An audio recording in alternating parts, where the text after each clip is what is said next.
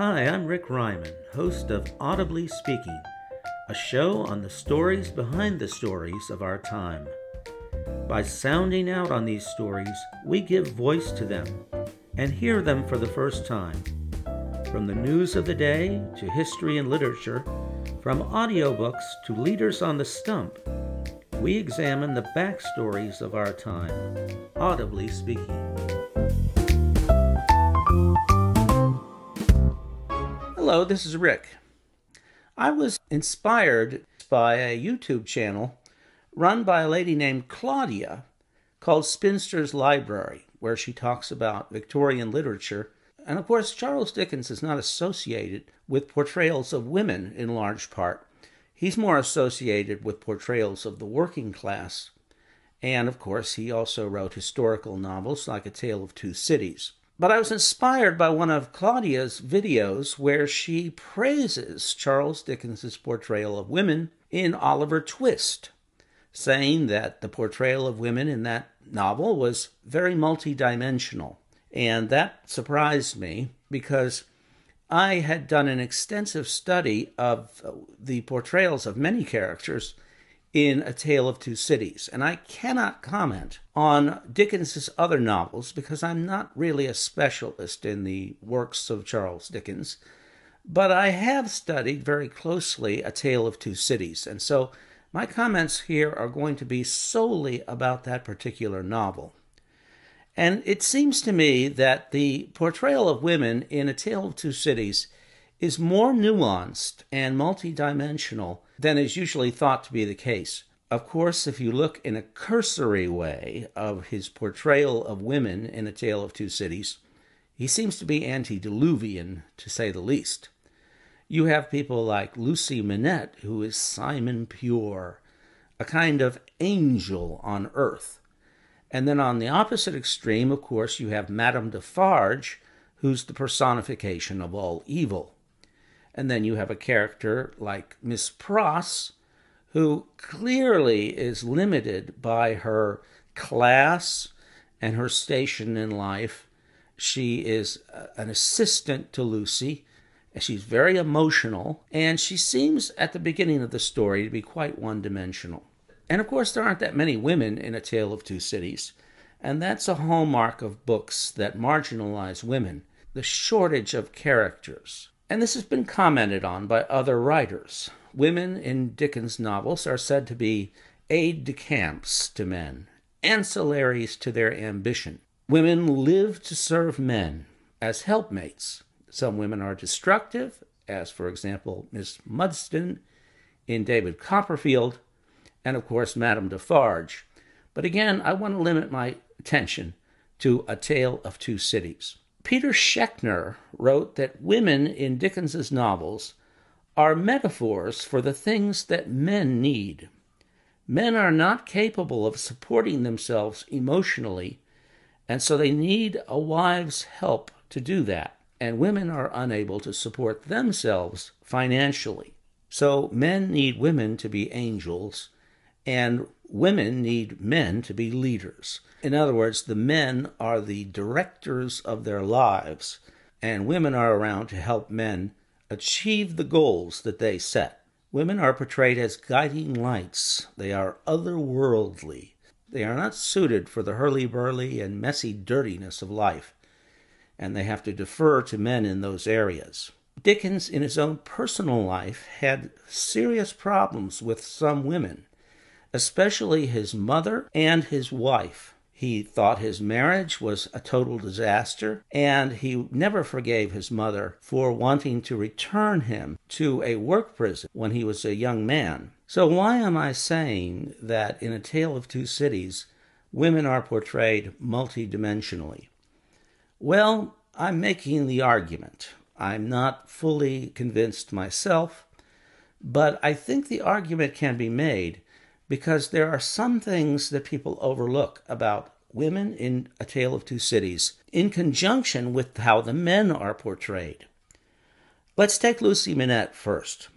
Lucy Manette gets Sidney Carton to reform himself. And it's not just because she's an angelic character, although she is. It's largely because of the rhetorical advice that she gives Sidney. She reasons with him. She gives him arguments for why he should get his life together and all is not hopeless. And of course, Lucy Manette's advice is not pie in the sky. It's very realistic advice. Carton is distracted by alcohol and his own cynical regrets in life. And Lucy deftly gives him reasons for trying to reform himself. Now, of course, Sidney thinks he's doing all this because of his love for Lucy Manette. And perhaps that's part of it. But it is interesting that Lucy doesn't just bat her eyes and appear angelic to Sidney Carton. She gives him solid reasons for why he should reform himself. In another scene, Lucy schools her husband on the reasons why he should not be so dismissive of Sidney Carton. Charles Darnay is very insulting of Carton to his wife, and he is the one who portrays Carton in a one dimensional way in his insults towards Carton. Lucy will have none of that. She tells Darnay that Sidney is not the man he thinks and that she knows him better than he does. So here's a woman saying that she understands this man better than a man understands him. And she forces him to promise that he will never again disparage Sidney Carton. And of course, he does promise Lucy that he will not disparage Carton. I think it's significant that early in the novel, Lucy drags out of Jarvis Lorry the truth about her father. Lorry does not want to come clean to Lucy, but Lucy doesn't just, again, bat her eyes at Jarvis Lorry. She presses him. She uses her womanly ways. Yes, she doesn't hit him over the head with a hammer, rhetorically speaking, but she does find ways of drawing from him the fact that her father is still alive and that they're going to see him. And she does this in a matter of minutes over lunch. I think that's significant. I also think it's important to make the observation that it's not fair to say, oh, you've got these two characters, Lucy Manette and Madame Defarge, and they're such opposites the angelic woman versus the evil witch. I think that's unfair because the men are portrayed the same way. You have opposites in the form of Sidney Carton and Charles Darnay. And there is no other reason for them to be opposites than that that drives the story. It shows the two cities being different, the two everything being different in the case of the revolutionary France and the classical England with all its stolidness and solidity. So, this is a story about opposites. So, it's not because of gender that Dickens portrays Lucy and Madame Defarge as opposites. It's because of the story. So I think Dickens should be found not guilty in that particular portrayal. Now, of course, later in the novel, Lucy does confront Madame Defarge, if that's the right word. I'm not sure confrontation's the right word, but she's certainly not a shrinking violet in her discussions with Madame Defarge.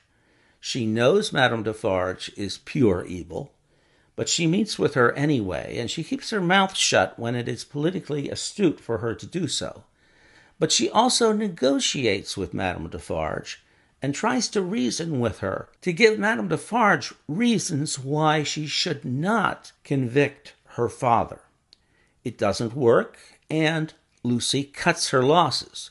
She fights her battles carefully. She does what she needs to do to try to get her father off vis a vis Madame Defarge. But when that doesn't work, she doesn't waste any more time on Madame Defarge.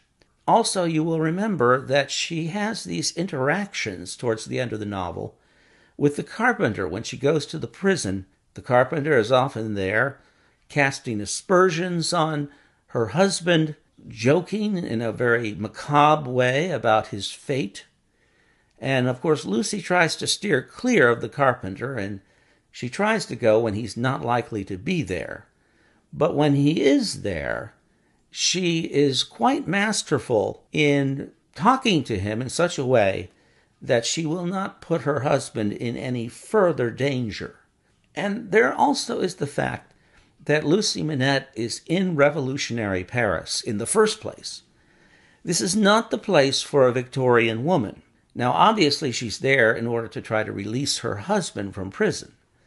And she would do anything for her husband, and she can't be of much help to him in London. Nevertheless, here is a Victorian story where a woman, where an English woman is visiting a very dangerous place, bringing her child along and acting in important elements of the plot. She doesn't try to dissuade Sidney Carton from his plan. She takes swift action when Darnay shows up at the carriage rather than Carton. And she helps to soothe her father on the way out as they're fleeing Paris. So she's a strong personality, I would argue. And the same can be said for Miss Pross. Miss Pross manages to do what nobody else in the novel can do. She destroys Madame Defarge. Now, some of that is attributed to her Englishness and to her strength and love of England. But nevertheless, uh, this is something that women are not supposed to have. According to Peter Schechner, women are not supposed to have strength, but certainly Miss Pross does.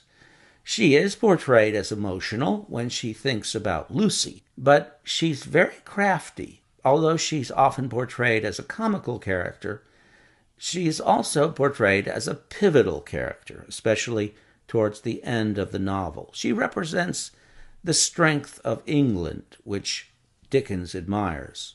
If we go back to Dickens's personal life, I think it's worth observing that although he never forgave his mother, I think she exercised an influence over him precisely because he respected her. He could never forget the way she betrayed him because he felt that she was a strong personality and he wanted very badly to have her respect. And so she wasn't a cipher. She wasn't somebody who represented a type. She was an individual person. And in many respects, so is Lucy. Lucy's a symbol, yes. She's an angel, yes. She's a symbol of the opposites that all the characters symbolize. But just as Sidney Carton is a multidimensional character, so I would argue is Lucy Manette and Miss Pross.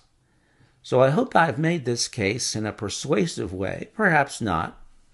I'm still not sure myself that Dickens has broken the mold and has gone over to the side of male writers who can portray women accurately and sympathetically and realistically. But I made the best case I could, and only in the case of A Tale of Two Cities. That's it for today's episode of AudiblySpeaking.com. New podcast episodes appear on AudiblySpeaking.com approximately once every two weeks. Please subscribe to Audibly Speaking on iTunes or whatever podcast aggregator you enjoy. Until next time, this is Rick Ryman. Happy listening.